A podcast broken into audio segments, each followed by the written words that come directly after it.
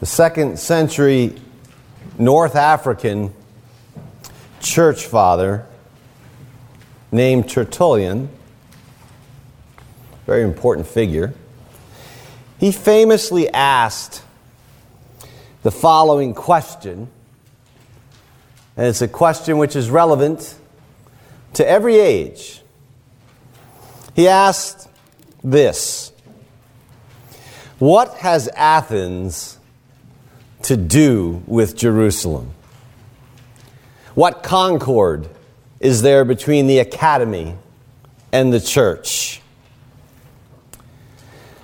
He wants to know what the relationship is between Athens, which stands in, represents secular thought at its best, and Jerusalem, which is used by Tertullian as a symbol of Christian conviction, rooted in God's revelation in Jesus Christ. And so the question what does Athens have to do with Jerusalem, or what does Jerusalem have to do with Athens? It asks, how do we as Christians relate? How do we relate as Christians to non Christian thought? What do we do with it? And so you can see, even if you've never heard of Tertullian, or you've never heard of his famous question, you've surely asked yourself this question and in fact, all of us are living in terms of some kind of an answer to this question. It may not be a clearly thought out answer, but there's no escaping the question and living in terms of some kind of an answer. So I'll look at a couple possible ways to answer Tertullian's question, all of which are, to one extent or another, on display or have been on display in the history of the church. We could choose uh, Jerusalem rejecting Athens approach. Jerusalem rejecting Athens. This is an approach where all extra biblical, all stuff outside the Bible, extra biblical learning is sort of despised or maybe marginalized. Now, this view is impossible to keep in full purity since we all learn stuff from unbelievers. We all learn things from extra biblical sources. But there are some forms of fundamentalism which show such hostility to learning and intellectual activity that they come close to this position.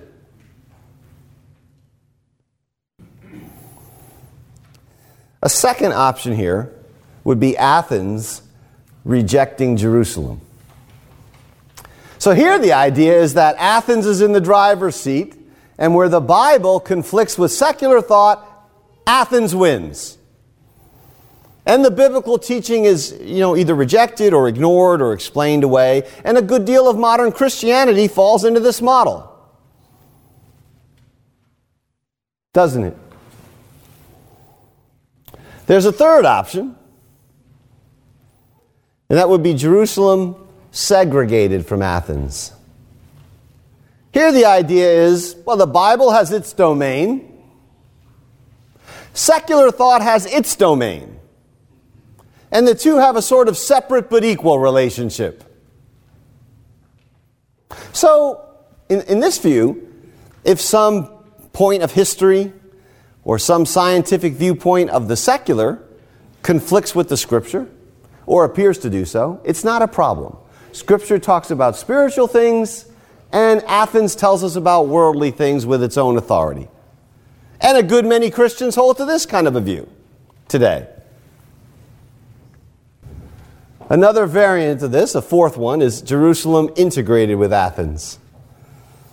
Here the idea is well, we have to take from the Bible, take from the best of both sources, sort of balance them and arrive at a proper understanding. Right? We synthesize things from different sources scripture and unbelieving learning. So we have at least four views. There's more. I won't afflict you with them, but there's, there's at least those four. I want to suggest that Paul's procedure in Acts 17 follows none of these methods. None. A different, and I think a properly biblical method, but we won't get to that, Lord willing, until next week when we look at his actual address to the Athenians What I'd like to do this morning, and you saw this in the New Testament lesson, is look at this very interesting background as to what provokes Paul's address. And so this is sort of a two part series this week and next week, Paul in Athens. So, Paul is in Athens, the place where the roots of democracy were planted, the philosophical center of the ancient world. Athens has four major schools for which it's famous. One was associated with Plato, the Academy. One was associated with Aristotle. It was called the Lyceum. One was associated with Epicurus. And one was associated with uh, Zeno, who was the father of Stoicism. So there are four schools of thought. And all of these, it's like having four Ivy League schools in your city. Think of it that way. Um, all of these schools were founded like in the third or fourth century BC. Now, why this is important is for our text, we have to say something about Epicurus. The Garden of Epicurus was one of the schools at Athens. And the Stoics, because our text tells us in verse 18 that Paul encountered Stoic and Epicurean philosophers. So we might not want to know anything about Stoicism or Epicureanism, but we have to if we're going to read Acts chapter 17. So the Epicureans, these, both of these schools of thought, by the way, are very modern. The Epicureans were materialists. And they believed the universe was made up of these atoms which swerved eternally and fell through space randomly. Uh, that's, that's not very uh, ancient, is it? That's a fairly relevant view. Matter in motion, basically. And uh, all knowledge, they thought, the Epicureans thought, came through sense perception. So they sought purely natural explanations for everything. You know the word Epicureanism, I think, right? Epic- that comes from Epicurus. He taught that lasting pleasure was the goal of life, but not the way you think. If you call someone an Epicurean, generally in our culture, that means you're calling them a hedonist. But that's not what Epicurus meant. He meant tranquility. By pleasure, he meant sort of tranquility, isolation from disturbing passions, a focus on the simple things, realizing that death is the end. Enjoy what you can without fear. And so, needless to say, these Epicureans, they were hostile to theology. And the Stoics are very much like them. They agreed that all knowledge comes from sense perception.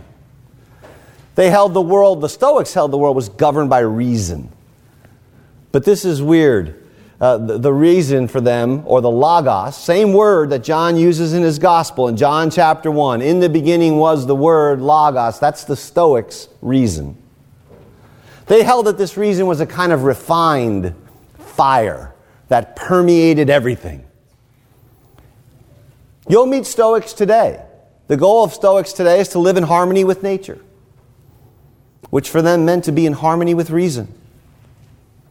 Stoics then, and some of them now, generally taught a cyclical view of history, meaning that history went through sequences over and over and over and over again. And the things that are happening now will happen again and again and again and again. Recently, I read uh, Marcus Aurelius's. Marcus Aurelius was a Roman emperor about 180 AD, and he was a Stoic. He lived a couple hundred years after the school of Stoicism, but he was a Stoic.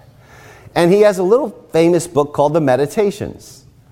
It's, it's like 190 pages long. You could read it in a couple nights. And his little pithy sayings, proverbs. Many of them are very good. But Aurelius is a Stoic, and you can see in this uh, his fatalism. You can see this idea that everything is, is moving around in cycles and it'll happen again and again and again and again. And, and these views are held by a number of vocal atheists today. The late Christopher Hitchens was a professed admirer of the thought of Epicurus. So it turns out these two schools of thought are more relevant than we might think. Now, it's important to see that by Paul's day, this is a couple hundred years after these schools were started, they're not really in their heyday anymore. Their glory days are long past. And the situation in the ancient world and in Greece is, is mostly one of widespread skepticism. And really, boredom, as we shall see. In that sense, also, the situation is a lot like the 21st century West. Sheer exhaustion, boredom characterizes a good bit of our culture. So, with that, I want to get to the text. Paul is on something of a missionary furlough here. He's been dropped off in Athens. He's waiting. He's got some free time. He's waiting for Silas and Timothy to, to join him. And so in verse 16, starting there, I want to look at Paul's little vacation under four headings. Four simple headings what he saw, what he felt, what he did, and where it landed him. What he saw, what he felt, what he did, and where it landed him. So, verse 16, first here, Paul is waiting for Silas and Timothy in Athens, and it says he's greatly distressed. Some translations say his spirit was provoked within him as he saw that the city was full of idols. So, what does Paul see? He sees the cities full of idols. In Athens, temples and altars and statues and shrines of innumerable gods and goddesses were on display. One writer said it was easier to find a god in Athens than a man. The Acropolis, the, the town's ancient citadel, is one vast composition of architecture and sculpture dedicated to the nation's glory and all the worship of the gods. Then there was the Parthenon, which you can see the ruins of even today. And then there is the Agora, the marketplace. The Agora is the marketplace, a sort of open air assembly.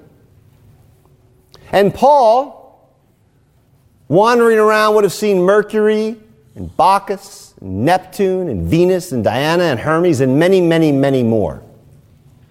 And thus the term full of idols in verse 16 carries the idea of covered, swarming, swamped with idols. Now, it's important to see this. Paul is no uncultured buffoon. I mean, he's from Tarsus. It's a city with its own academic credentials. And then Saul went and studied under Gamaliel in Jerusalem. He has his own Ivy League education. And he would have, on one level at least, appreciated what he saw. A lot of this stuff was lovely. But Paul is also, he's no fanny packing tourist, you know, with, with, a, with a he doesn't have his Fodor's guidebook to Athens with him. He's scrutinizing this stuff, the text indicates. And as he scrutinizes it, sure, he can appreciate it, but he subjects it to his own intense set of biblical convictions. And so we don't get a diary here of Paul the Apostle does Athens. You're not getting invited over to his house when he gets back home to look at these pictures. Look, this is me next to the altar of the 12 gods. They have really good gyros there. So there's a question that has to be asked here. It's a serious question, really. What do we see when we go on vacation? It's a summer vacation text. Paul sees idolatry, public, pervasive idolatry. Now, this does not make him a fun vacationer to be with, right? And you can see the same thing in virtually every American city or any American shopping mall for that matter. It's not hard to see the stuff. It's just we sort of get used to it and it just goes past us and we don't acknowledge it. Sex, money, image, worshippers of the body, gods of success, worshippers of technology, sports stadiums as shrines.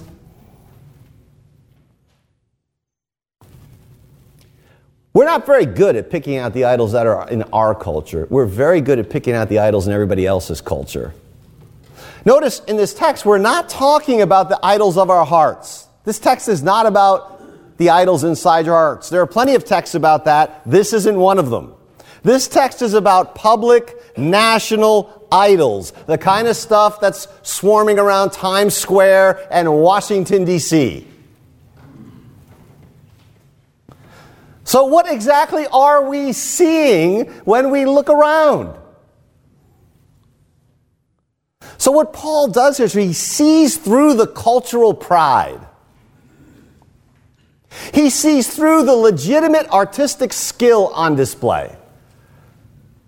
And he sees a suffocating, publicly indulged in idolatry. As one person aptly put it, religious loyalty and moral considerations precluded artistic compliments.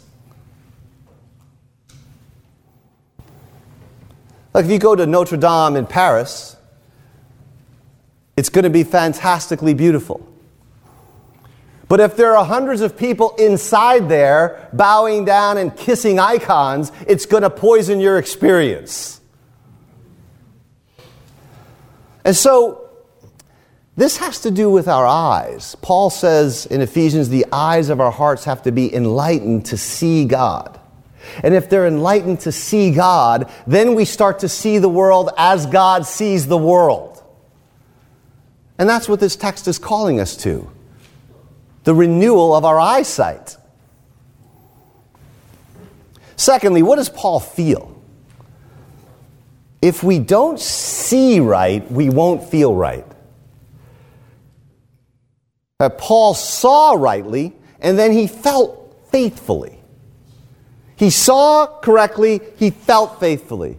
You know, our desires, really, in large measure, our feelings, follow our senses. Right? We see something and then we either want it or we don't want it, we're repulsed or we're attracted, whatever. So, seeing will essentially govern feeling. That's why we have to see properly. And the text says here in verse 16 that his spirit was greatly distressed. The word is his spirit was provoked within him. So the word for provoked here was originally a medical term, which was connected with seizures. We get the word uh, paroxysm from this word, uh, fits of epilepsy. And, and the word means Paul was seized with indignation. He was roused to anger. Again, this, is, this really makes your vacation difficult. Right? He's walking around Athens, of all places, and he's seized with indignation. But you don't get your own travel show when you denounce all the cultural monuments on TV. Right? So, the idea here, though, and we have to make this distinction the idea is not that Paul pitched a fit.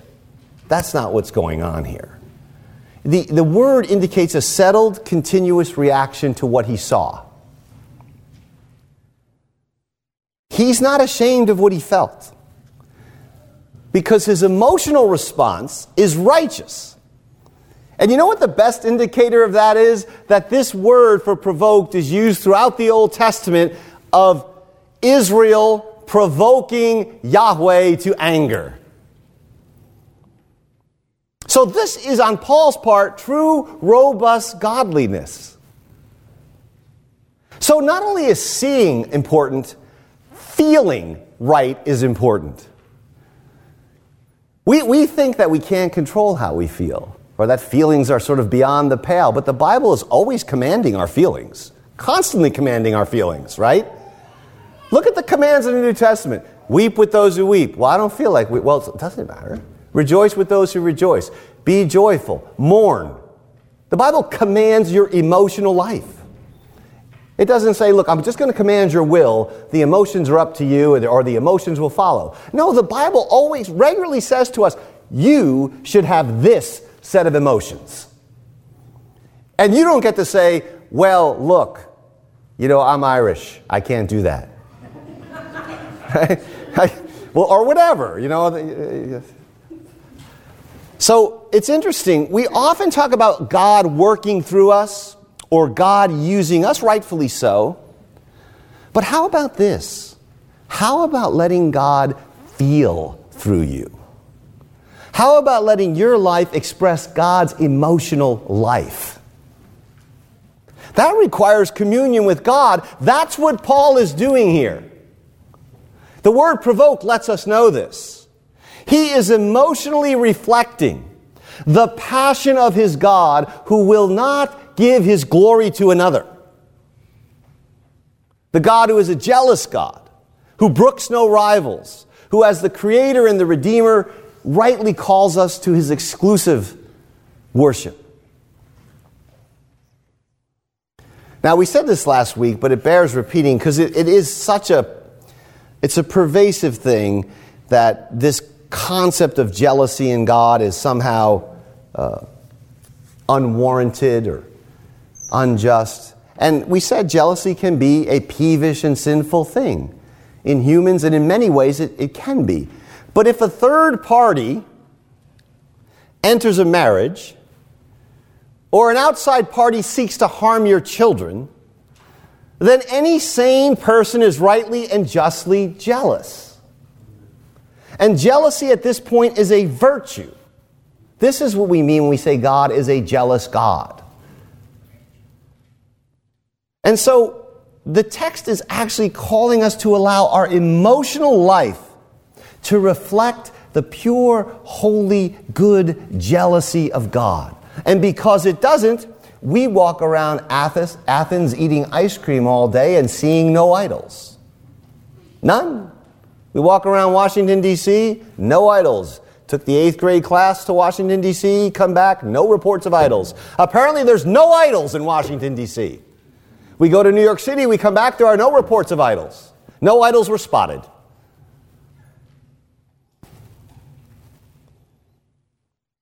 So these gods are like an intruder to Paul in a marriage. They have no business being there.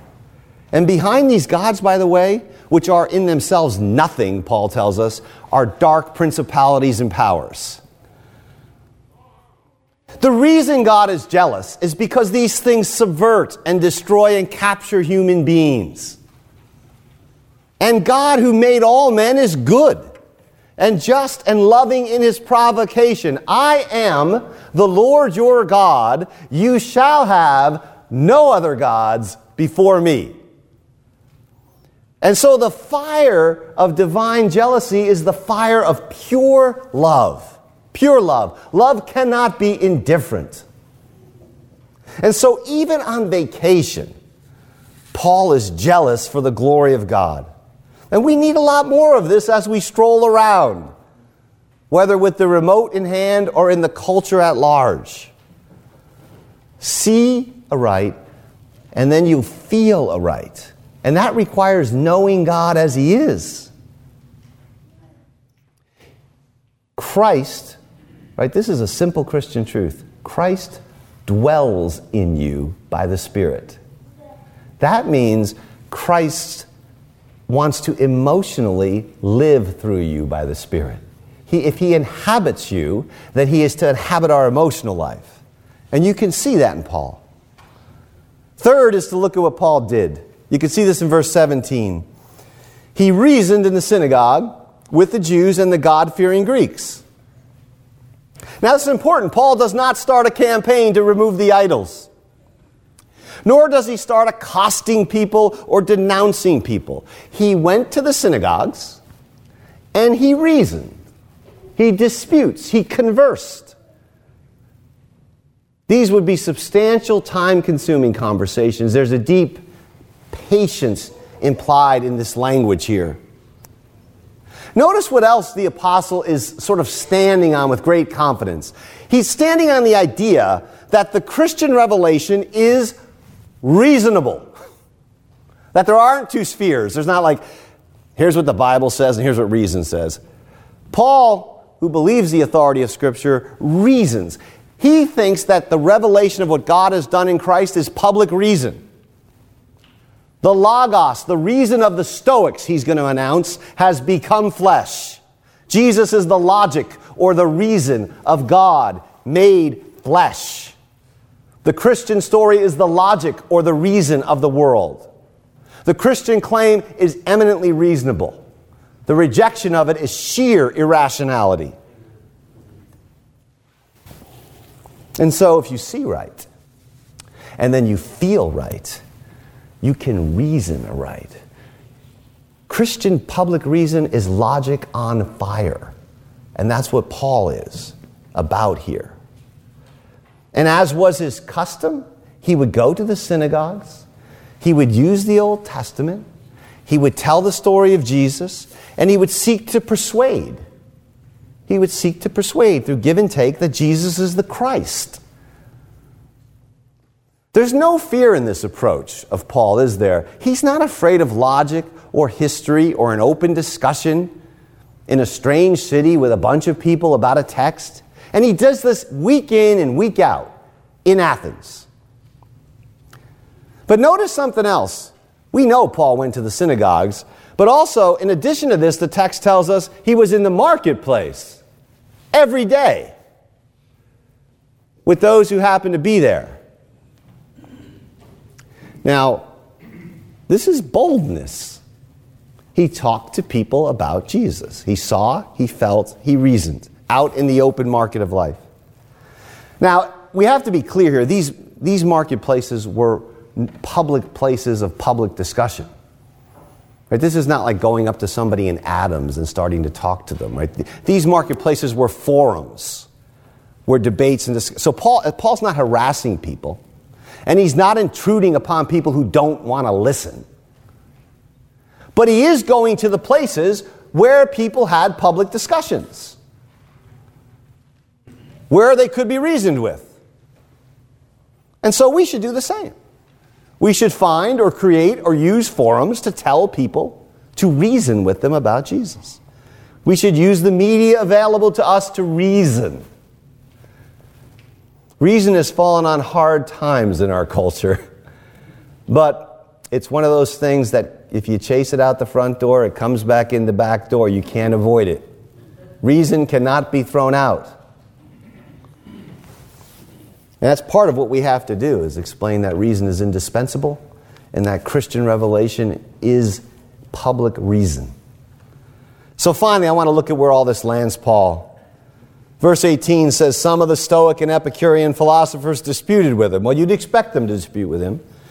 These are the intellectuals in the marketplace. And these highbrow types, they were quite critical of Paul. The middle of verse 18 says, They said to him, What has this babbler trying to say? This is a put down. Right? The word for babbler is like local slang, it means a seed picker. And it refers to these uh, scavenger birds who would live off of random scraps of food. And so the insult is something like this Paul is incoherent, he doesn't have a system. He picks up a scrap here and a scrap there. It sounds like what he's saying is warmed over, plagiarizing. And we've got thousands of gods, and he's picking up an aspect of this God and an aspect of that God. Verse 18 tells us others said he seems to be advocating foreign gods because he was preaching Jesus and the resurrection. You know, his audience, and this shows you the confusion in this culture, his audience seems to think, now get this, they seem to think that Paul's a polytheist, that he's preaching foreign gods, plural. Right? And it looks like, if you read the text closely, that they think that Jesus is one God and the resurrection is another God. You talk about not being well received by your audience, right? Uh, not understood properly. I mean, they've really massively misunderstood a guy who is the most lucid, compelling, clear, systematic Christian preacher in the first century, maybe in the history of the church, the Apostle Paul. Right? He sets forth some stuff, and, and, then, and then he says, Now tell me back what I just said to you. Right? And he can't even recognize it. But this is what happens when cultures become like this. Nevertheless, there was just enough. They wanted to hear a little more. So, verse 19 says they take him. That's a forceful word. It's almost like an arrest, by the way, what's going on here. They take him to the Areopagus. Areopagus means the hill of Ares. And Ares is Mars, the god of war. That's why sometimes this is known as Paul at Mars Hill, this passage.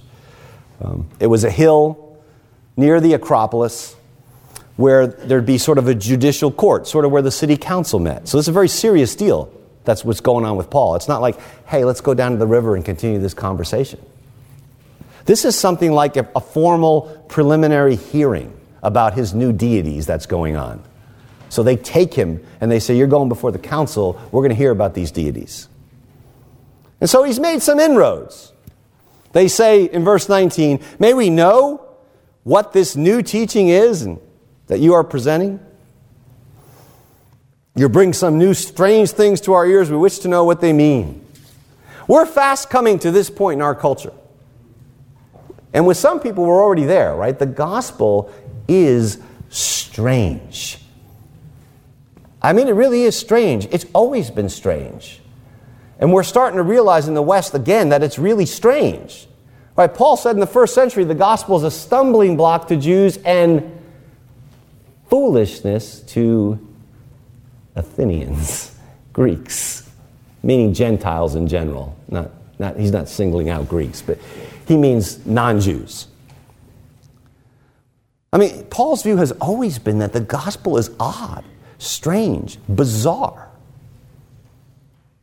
And it's good for us to be reminded of this. We think, now, we are doing two things here. We're affirming that the gospel is utterly rational and reasonable, and yet to the unbeliever will sound completely bizarre.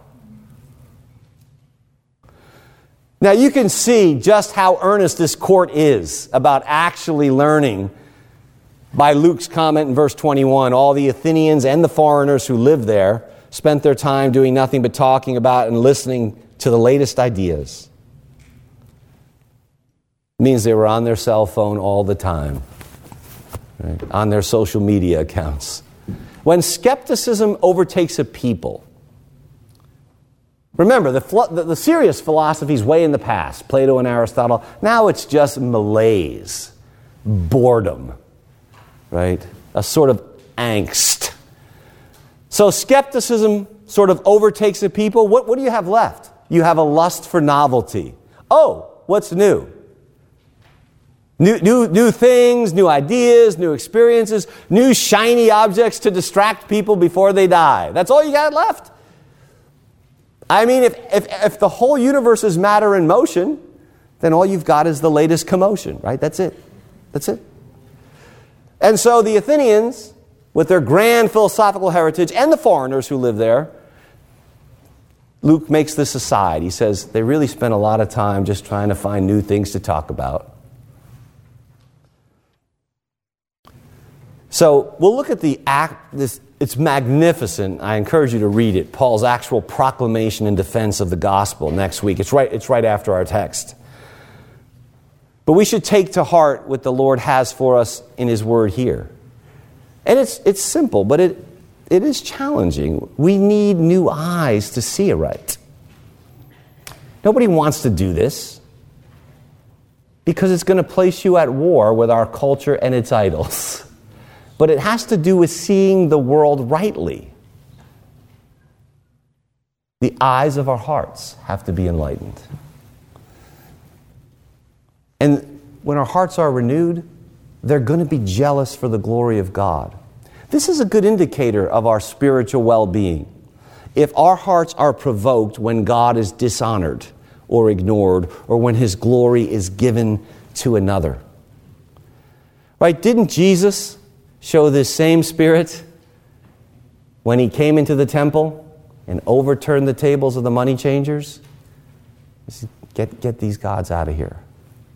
He did the same thing with his disciples. In Matthew 24, they said, Lord, look at these temple, all these beautiful buildings in the temple. Do you remember what Jesus said? Now, Jesus knew the buildings were beautiful. He said, There's not one stone here that will not be torn down. He sees through to the root of what's going on. And so, again, we have to allow God to feel through us. And we've got to use whatever forms we have to share the gospel. That's, we must learn that from this text. Use the forums where open public discussion is allowed to share the good news of Jesus. If we feel the provocation, we'll share the good news more eagerly. You know, it's not simply that in the gospel sinners need grace, which we do. It's about the glory of God's name being vindicated and upheld. That's why we preach the gospel. For it's only by the gospel, Paul tells us, that men can turn from idols to serve the living and the true God and to wait for his Son from heaven, Jesus, whom he raised from the dead, who delivers us, saves us from the good and pure jealousy, wrath, which surely is to come. Amen. Amen.